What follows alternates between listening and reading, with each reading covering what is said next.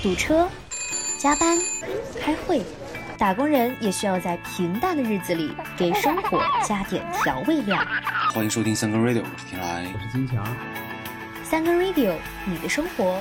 来了。Hello，大家好，这里是三更 radio，我是天来。大家好，我是金强。今天啊，咱们来聊聊大小周。首先声明，我们不是站在道德制高点来批判他，也不是硬说这事儿有多好，只是想从普通打工人的角度说说这件事情的感受。其实主要体验都是来自金强，他才是经历过大小周制度的打磨，充满真情实感的一位劳动者。对，就为爱发电都是。哎，惭愧惭愧。一说到大小周呢，肯定就会提到这个工牌厂。本来不太想说这个事儿，因为这个事儿也发生了有挺长时间了吧。啊，而且我毕竟只是一个被通知的人嘛，说啥也不会影响最后的结局。啊，好啊还是坏啊，就只能接受。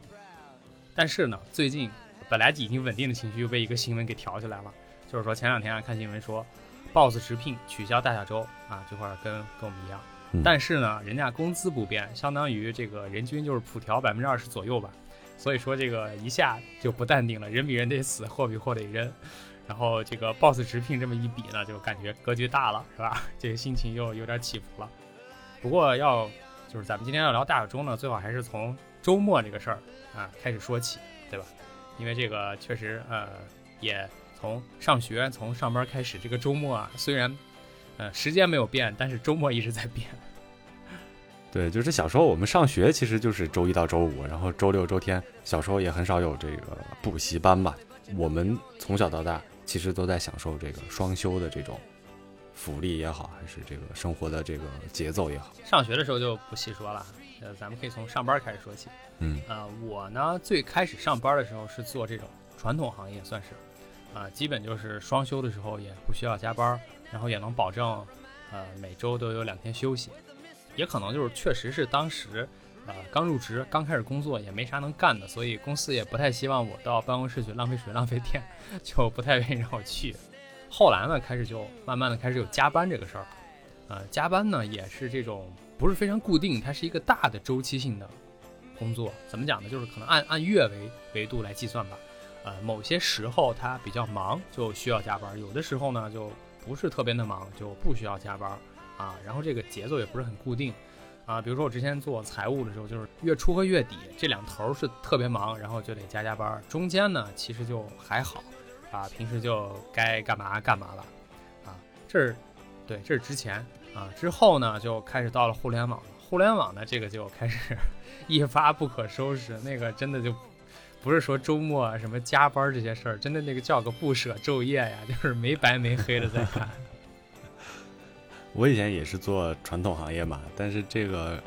确实就是因为工作性质原因，他加班的这个频率其实是很高的，就经常比如说要晚上熬到半夜，甚至是两三点、三四点，然后如果是有重大的事情的时候，是需要通宵。这个加班在很长一段时间里面是我这个工作的这个一个主题，可能白天正常八小时干完。就是知道自己晚上就是要加班的。后来也是改换行业以后，就是像你说的这个周期性的加班，忙的时候加，闲的时候不需要。但是就是我们就说这个大小周嘛，大小周其实出现，其实肯定是和时下的这个经济发展，特别是互联网经济这个飞速扩张，其实分不开的。我们所听到的这个大小周，其实都集中在这个互联网行业。我们没听说什么律师事务所要大小周啊，房产公司要大小周啊。像这些公司其实都是我们说的这种周期性的加班，然后它不是说一个制度性的，然后主要也是现在这个这最近这几年吧，赶上这个互联网飞速发展嘛，它有一个发展红利期。嗯，那么互联网企业用大小周制度获得更加充裕的这个劳动时间，是我觉得逻辑上是 OK 的嘛。那肯定是。然后获取更多的劳动价值嘛，反正肯定企业是赚到了。然后员工赚不赚到就不知道了啊。那这个红利你作为员工有什么有什么获得吗？啊，那 我是啥都没赚上，啥都没赶上。如果说按咱们这个以毕业为节点开始算，如果刚毕业就去互联网公司，估计还能混点这个早期的福利，真的是红利啊！啊，因为确实就听说了一些这种早年间的互联网的造富神话，比如啊某个公司的某个人，然后因为怎么着，然后就怎么财务自由啊，这总之这几关键字你就记住吧。这几年去呢，基本就是赚的都是辛苦钱，我觉得。如果说硬说就是要有什么比较好的福利，相比于之前，可能，嗯，我觉得就是公司的这个饭还不错，公司管饭，而且饭还不错，然后你就每天不需要纠结这个中午吃什么、晚上吃什么这种问题，你只需要选择就是吃或者不吃，对吧？非常简单。而且呢，啊，其实就是，嗯，也挺怀念这个。在传统行业做的那几年，因为那时候加班至少还是得去一趟办公室，呃，比如说有什么事儿，然后几个人，大致三五个人要在办公室，然后干干一个什么具体的一件事情吧，一个项目或者是一个方案之类的吧，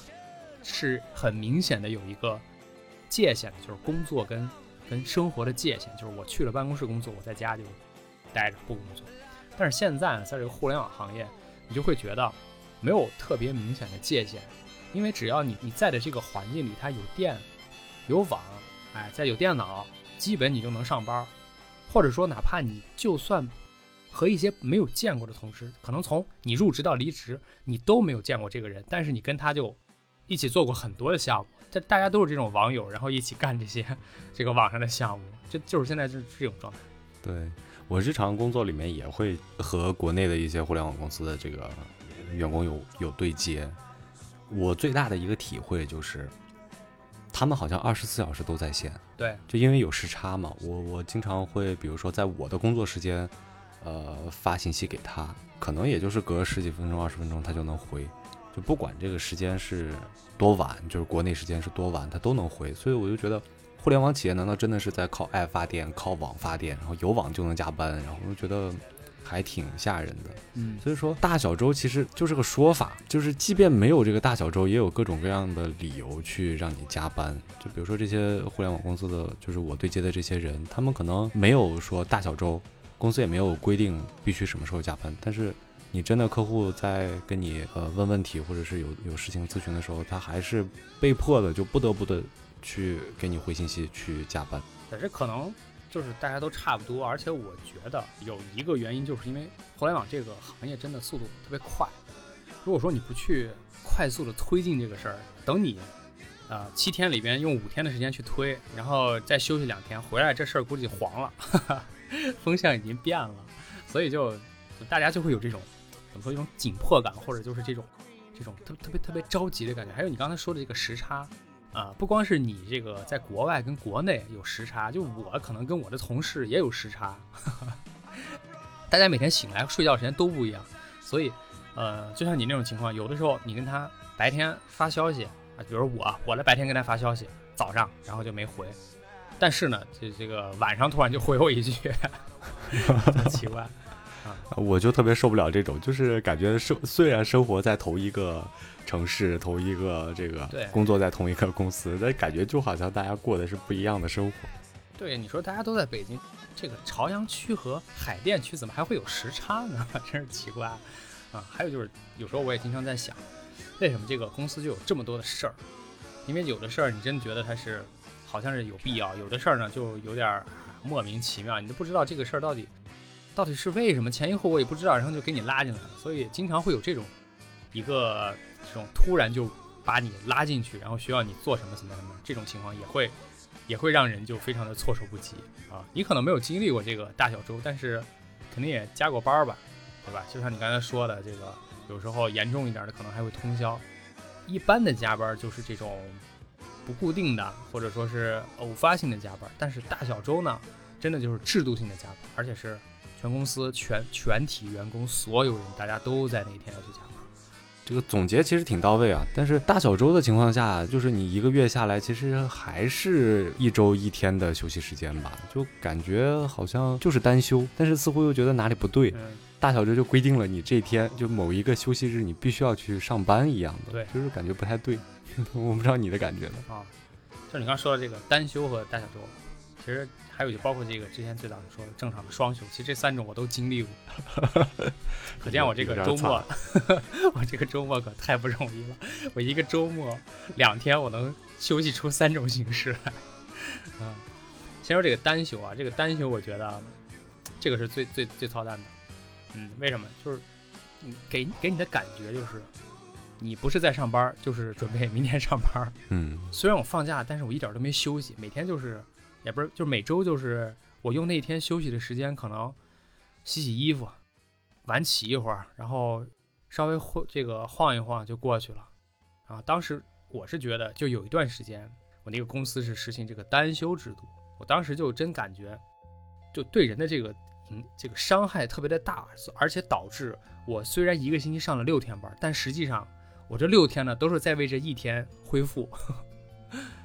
对我完全缓不过来，呃，然后我其实还想到，就是在双休制度出现之前呢，就是父母辈他们那个年代的那个单休呢，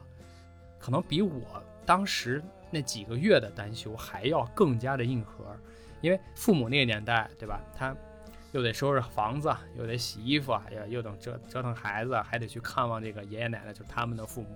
然后当时呢，这个社会环境也没有外卖，没有这个这个网约车，对吧？你也不能去什么地方找一个保洁，然后也没有这个扫地机器人儿，真的就纯靠自己，呃，怎么说？就纯靠手工，纯靠人力去做这些工作。真的，我我想想我都 我都头疼，我真的太不容易了。我觉得父母，对，这个也有可能就是现在更卷了吧，或者是你的这个工作可能日常的工作压力可能更大了，就是你的周一到周五可能就是除了上班还有加班，还有各种各样其他的事情，就比父母他们那个年代可能更加的复杂啊。这里不过我们可以插一段历史啊，就是关于这个单休双休的这个历史。嗯其实在，在咱们国家就是改革改革之风的这个撩拨下啊，劳动人民与国际接轨的心情，其实当年日益迫切。就是一九八六年左右，一九八六年五月，嗯，有关部门成立了缩短工时课题组。哦，当时有一项意向调查，我想问一下，这个缩短工时课题组现在还在吗？能让我们公司去研究研究吗？能帮我们缩短缩短工时吗？给我们想想办法。对我觉得像现在大小周这个取消或者是设定，我觉得真的需要这么一个专业的课题组去研究研究。哎，你想当时，你看，就是当时有一项这个意向调查，就这个课题组发出的。嗯就是他们抛出了一个难题给这个呃给民众，就是说每周增加一天工资和不增工资增加一天休息，嗯大家会怎么选？啊然后调查结果其实，在当时的社会环境下，其实大家非常意外的，嗯竟然有百分之八十以上的人选择了后者，就是我不增加工资，我要一天的休息时间。休息一天。对，哦然后这个就是在当时其实还是挺挺让大家意外的。然后过了一些年吧，就一九九四年三月五号，大家才迎来了第一个这个叫大礼拜。大礼拜的星期六，就这一天就是以前因为单休嘛，现在星期六被定为休息日，那这一天就可以休息了。哦然后第二天的时候，各地的媒体报道的内容就出奇的一致，就是说哦昨天是第一个双休日，哦全市有几十个单位的工作人员忘了今天我休息，啊！照常一大早赶到单位。我怎么觉得我怎么觉得是故意的，在这卷呢？啊对，就是有一种明天明明学校放假，但是我还是背着书包去了学校，但是我是第一个来的，我并不知道放假。这种突然的一个改动吧，可能就让大家有一点不适应。这种啊这个无所适从或者大家的心理，其实并没有持续太久。因为这个休息嘛，毕竟大家都是喜闻乐见的，对吧？很快，其实这个事儿就过了，就对，大家肯定还是需要在休息的日子里去找一些事情做，并不是说睡觉，你你也不可能睡二十四个小时、四个四十八个小时。就没有持续太久的这种呃不确定，然后大家很快就全国各地就掀起了这一波这个购物潮，哦，就是你闲下来了肯定就去逛嘛，逛了然后你就可以去消费，然后消费你就可以有对，嗯就是一波购物潮。然后据北京日报报道啊，就是说新工时制度实行以后呢，嗯。往常下午三四点才开始上市的西单菜市场，如今上午十点就排起了逛队，菜市了，到了晚上七点，许多顾客仍意犹未尽。流连在新会百货化妆柜台的爱妻狂魔刘先生就表示，平时妻子呢星期天光干干家务去了，然后现在能休两天，要陪她逛个够。国华商场里的陈女士则感慨，像我们这样的中年人啊，白天上班已经累惨了，休息日又要带小孩儿，这不双休日来了，终于能够喘口气儿。哦而很多这个年过半百的人啊，生平第一次旅游也是趁着这种大礼拜完成的。啊，去这个周边的周边什么这种城市周边的郊区。其实这个呃对于我们来说，其实挺难想象的。你只有花两天的时间啊，就可以去旅游了。现在觉得两天时间根本不够。啊，这个花两天时间去旅游简直太极限了，这不是极限运动吗？找死呢，这是。经历过这个大礼拜的这个休息以后呢，就是很多人是尝到了甜头的。然后所以说这个再次缩短工时的这个呼声就越来越高。大礼拜其实和大小周就类似吧，就是说你还是有大礼拜和小礼拜之分嘛。啊，后来呢，就是因为呼声越来越高，九五年五月一号就正好是劳动节吧，国务院就出台了真正意义上的五天工作制，那就是一周工工作五天，呃八小时啊这种五天工作制。首先第一个就是，所以说双休时间并不长，也是从九五年开始到，呃，到到我毕业的那一年吧。然后呢，其实算起来就是二十来年，哎然后甚至不到。对对对，然后呢，我就还听你刚才那个描述，就是有一种这个历史的车轮的这个感觉，历史是车轮，轮完它再轮我，就这种感觉。当时这个让大家选择是吧？做做一个调研嘛，最开始啊，我们公司好像也做一调研，但是也并没有调研我，没有在乎我的结果，好像我也没参与。然后大家选的是后一种，这个不增加工资，但是增加一天休息。我们公司那个调研结果说是三分之一选的是啊、要休双休，啊、好像有点类似。还有就是这个消费，像你刚说一波购物潮，我感觉现在我的朋友圈哈，一到周末就是这种也是购物潮，当然不是逛菜市场，就是逛逛现在一些这种商场，逛一些什么网红的景点，无非就是吃吃点大餐，然后看个电影，然后买点东西，跟当时的这个情况好像就非非常的非常类似相似，对，哎，对，真的是历史的车轮。嗯，双休确实就是也挺来之不易的，从这个应该是八几年、八五年、八六年开始，一直到九五年，这种十年的时间才慢慢落实下来。嗯，然后也一直到这个到我毕业，随着时间推移呢，然后这个上班开始，然后这个呃在双休制度落实的时候就开始出现一些问题了，然后开始发明这种新型周末，就是大小周。啊、这个大小周呢，比刚才这个说的单休就更具有迷惑性。大小周的感觉就是，嗯、一个是，嗯、你在那个小周末就是完全没有休息，然后也会觉得我是第二天就要去上班，所以那天也是一种在等着上班的状态，而且你会觉得，呃，一周是十四天，会造成这种错觉，就是我我要过了一周我就可以周末了，就这种感觉。中间的那一天就是为了可能防止这个大家。呃，身体或者心理出现一些问题，然后让你在家稍微缓一缓而已。然后你在一周是十四天的这种这种长度下呢，你就会觉得一个月就是两段儿，然后每个月过得都特别飞快。而且我们公司又是这种双月制度，就是每双月就得总结总结，然后定一下下个月的计划，所以你就会觉得还没怎么做，哎，又到月底了，还没怎么做，又到这个双月底，又开始要要开始总结，开始复盘，要开始定下个月计划。然后双休这个其实就不用解释，双休这个就是最普遍的吧，大家也就是每基基本就是除了可能像咱们这种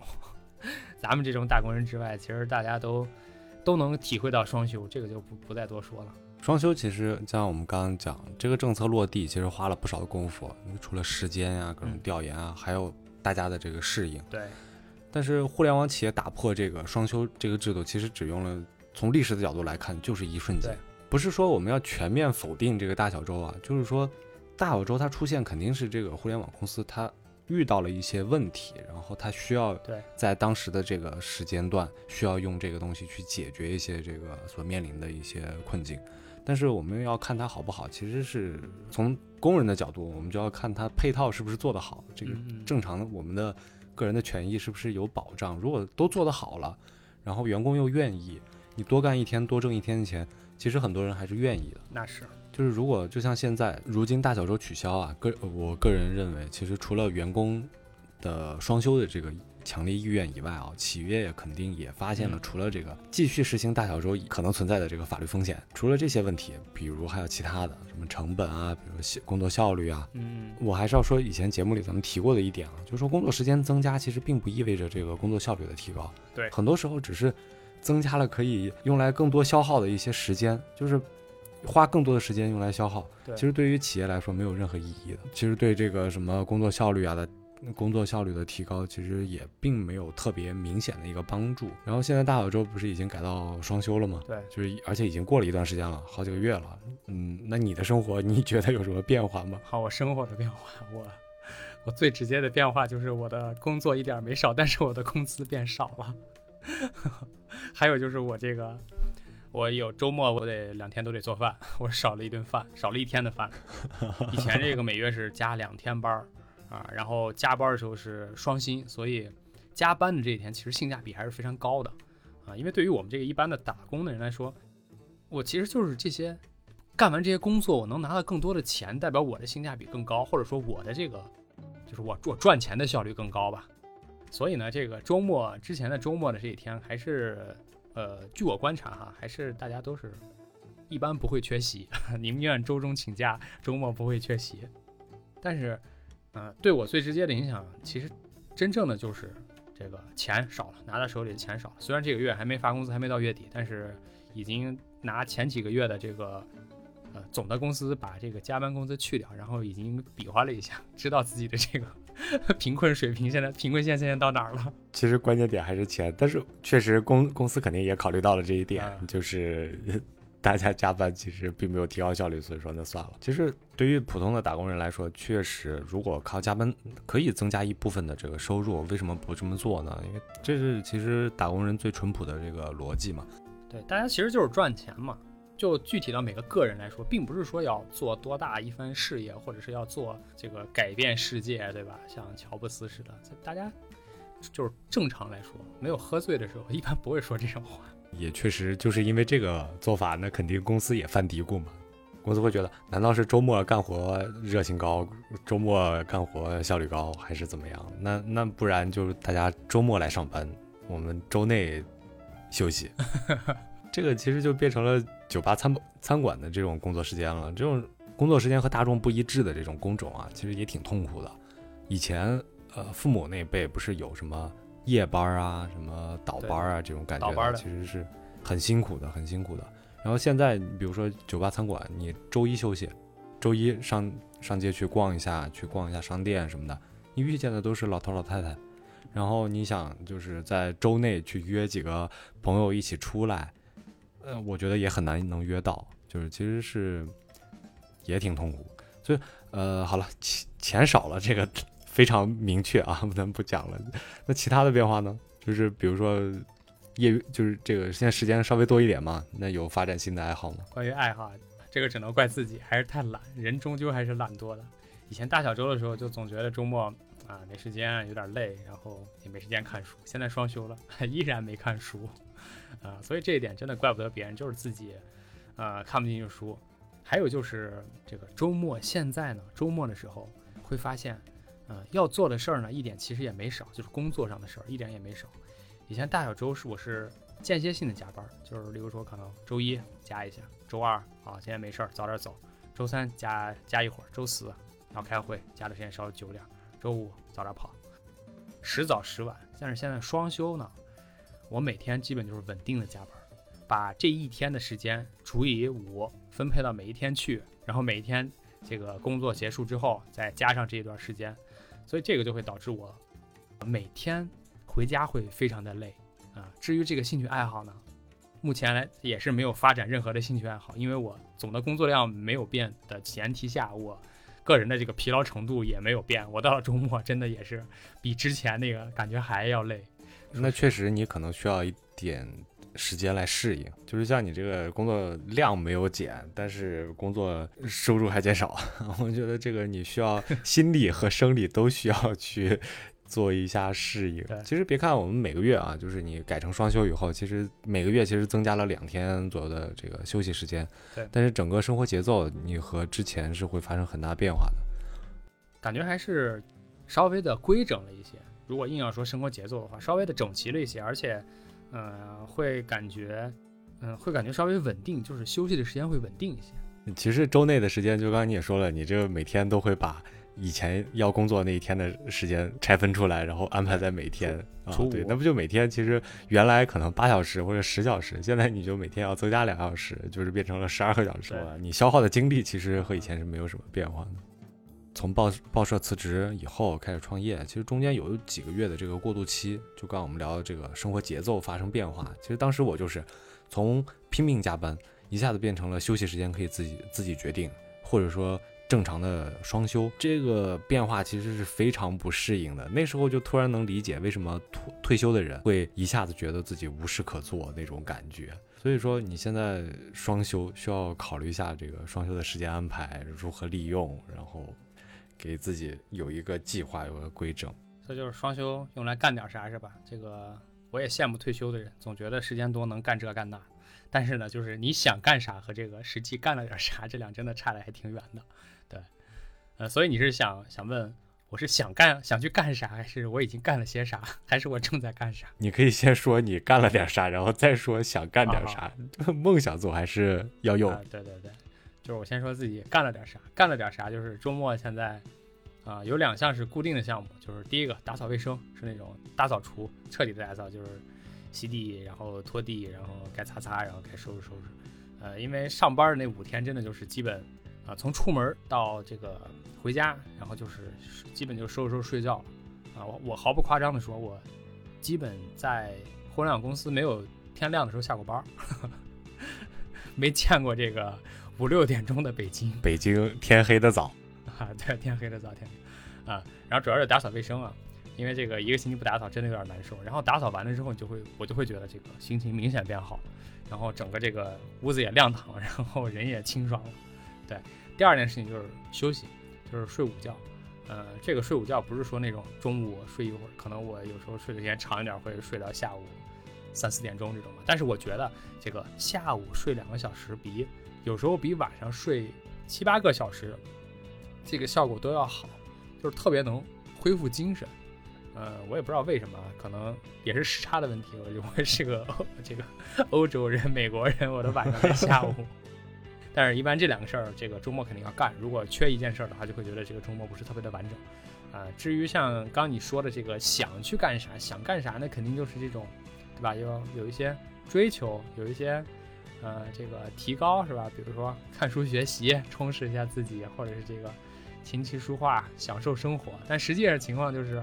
书没看，就净看手机了，看电脑，还有就是看电视，然后什么琴棋书画也没有，最多就是打打游戏，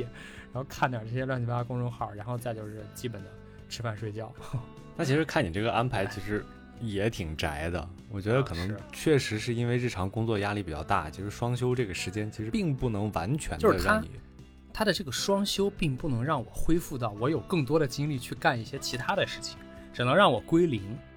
就是恢复到一个消耗少不是负值的状态，仅此而已。所以前两天我看你老婆发 ins，她发打拳的照片，我还在想，我说这两口子其实你这个业余生活还可以啊，还挺有意思的，就是运动项目都直接上 MMA。对，所以说这个周末能双休。其实对于很多人来说，应该就觉得很不错了，就是黄金周。对，能多休息是一点吧。对，双休这事儿吧，就比上不足，比下有余吧。很多的公司现在还不是双休，还是单休，甚至单休都没有加班工资。所以就就就这一点来说呢，啊，虽然我没有加班工资，但是我现在双休了，我只能就是取一个这种比较折中的、折中的感觉去去安慰我自己吧。像你刚说的什么运动，真的，我周末一般都不运动，因为我平时都会，就是我每天上班的时候，其实我是在做运动，所以周末我就不会专门做运动，然后周末就完完全全的放松，啊，这个大脑也放松，这个身体也放松，然后这个脑子呢一般就发呆或者是就是放空这种，然后身体呢基本也不动，能能坐着能躺着就不站着，比较懒，不过就是我也发现。就问了一些我的同事关于他们周末都去干啥，呃，好像也没有很很特别的一些选项，基本就是围绕消费为主题的一些事儿吧。比如说去看个电影、吃个大餐、去买个东西，或者是去一个什么网红的地方去打卡。但实际上，我觉得这种就是就是这种类型的朋友圈或者这种主题的周末消费，我不是特别感兴趣，因为。嗯，好像现在就是所有的这种一切和美好生活相关的内容都是消费，你就撇不开这个消费，所以我是不是特别愿意去中这个叫什么消费主义的陷阱，我就宁愿在家待着，对我宁愿在家待着，也不愿意出去跟人凑热闹，说上哪个网红打卡之类的。还是那句话，需要一段时间去适应。对，说不定这个休息一段时间之后给我逼急了，我也这个去网红的什么地方打打卡呀，或者是上什么公园跟这个老头老太太跳跳广场舞都说不定呢。现在已经很多公司已经开始发了这个声明嘛，取消大小周。可以说，对，确实这个事情是让一部分的这个互联网劳动者是争取到了一些权益的，但是我是觉得这其实并不够。对，这儿我就要跟你说一个，其实并不能特别让你感觉到愉快的一个消息了，就是欧洲有一些地方呢，其实已经在尝试每周四天工作制了。这个事情呢，也已经在这边已经炒了有一段时间了，不止一两年了，就是很长时很长一段时间，就是一些小范围的这个尝试已经开始了。嗯嗯，但是对于这个每周四天工作制呢，其实我们就说不吹不黑嘛，就是作为工人，我其实双手赞成；作为老板呢，我还是有点犹豫的。虽然说这个我们嗯。这个工资和工时是挂钩的，但是你工时少了，对，那你事情干的就少了。原来可能一周的时间，一周能做完的一件事情，可能以后就需要两周。这个工资其实你说加班不加班的，就是在这边呢，你加班肯定是有加班工资的，这个是没有办法的，就不然的话工人会告你的。但是实话实讲啊，从一八一七年八小时工作制诞生到一九二六年双休工作制实行，全球范围内其实都是在减少工作时间，提高员工福利，这个是一个大的趋势。不管是什么单休啊、大小周啊、弹性工作制啊，其实都是历史螺旋上升发展过程中往回旋的那一段。就是我们前面回顾那个历史，你也就会觉得，其实就是和历史是惊人的相似。是是是，有历史局限性，有经济局限性，各种各样的理由吧，就是它会造成某一个时期采取一个特殊的这个工作时间的这个制度。但是我不觉得这是理所当然的。对，特别是像大小周这样的。对，还是要回归正常，就是正常的工作、正常的生活，然后大家都是一个正常的人。一周歇三天，其实这个事儿我真的有点不太敢相信啊，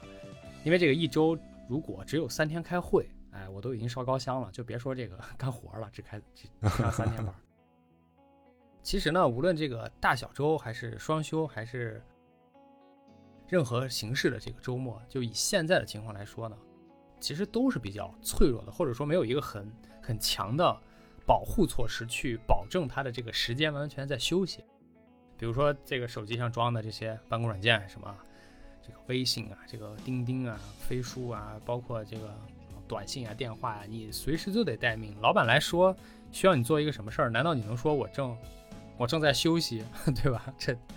是明显不符合国情嘛，对吧？都是一种随时待命的状态，stand by。然后呢，还有就是你刚说的这个工时的这件事儿，其实工时只是一个比较常用的用来衡量工作的方式。呃，至于这个工时的利用率，就是多少，或者说咱们说叫工作效率，这个是没法衡量的。或许某一天，呃，一个什么社会学家或者心理学家或者这种谁发明出一种比较能客观衡量这个效率的方法的话，这样就可以很好的保证工作的时间是达到这个效率，以及休息的时间能很好的休息。我觉得就希望。是所有人的理想呀，不管是工人还是老板，哎其实都希望有这个。对，就希望有一天这个历史的车轮能滚到那那一节儿吧。因为其实就像我们刚刚说啊，加班加点儿啊，其实不全是因为事情多，嗯有时候就是可能是因为这个人事儿多，对，多事儿。另一方面，其实现在就是通信太方便了，是微信呀、钉钉也好，飞书也好，只有一种方法就是装死，就是已读不回，或者是干脆不看，不读啊，对，不读。呃，除了装死，没有办法假装自己收不到信息的，就是别人会通过各种各样的方式去联系到你，对，甚至可以找和你住在一起的人 来来找到你。哇，那也太恐怖了啊！是是，那也太恐怖了。正常情况下，你休息日你不可能说是不回信息的，因为这边可能王者荣耀正在上线啊，微信那边硬是不回信息，对 你只要回了信息，然后你就得开始加班儿。啊，你这又提了另外一个事儿，就是如何在职场如何装死保命。我觉得这个可以大家再聊一下，怎么装死保命。就是现在大小周开始取消嘛，嗯。我们也不知道多少互联网人可以通过这种方式找回自己的周末休息时间，对，也不知道有多少的互联网家庭因因此获得拯救。打工人其实最淳朴的理想就是事儿少、钱多、离家近对，以后还得加一条，就是假多有周末。确实确实。啊，像我们这个节目录制基本上都是在周日啊，就是用周日录一个节目，然后给这一周算是画上一个圆满的句号吧，也算是代表这个周末多多少少干了点事儿，不是完完全全荒废。之前大小周的时候，我们录的时候基本就就是比较依赖我的时间，就是隔周录。现在双休呢，呃，也是可以实现周周录，只不过我们现在这个 我们的剪辑速度有还是点慢。咱俩的内衣，哎，对对对，并不是说没有时间，时间给咱俩，但是咱俩真的是，真的是产出的有点慢，所以呢，取消大海周某种程度上来说也是对咱们这个节目、对播客事业有一定的贡献吧。哎，行，重大贡献。对对对，行，那咱们这期就先聊到这儿，因为，呃，周一又要开始上班了啊，祝大家也祝大家这个也早点休息，然后养精蓄锐，明天开始好好的工作，拜拜了，各位。拜拜，我们下期再会。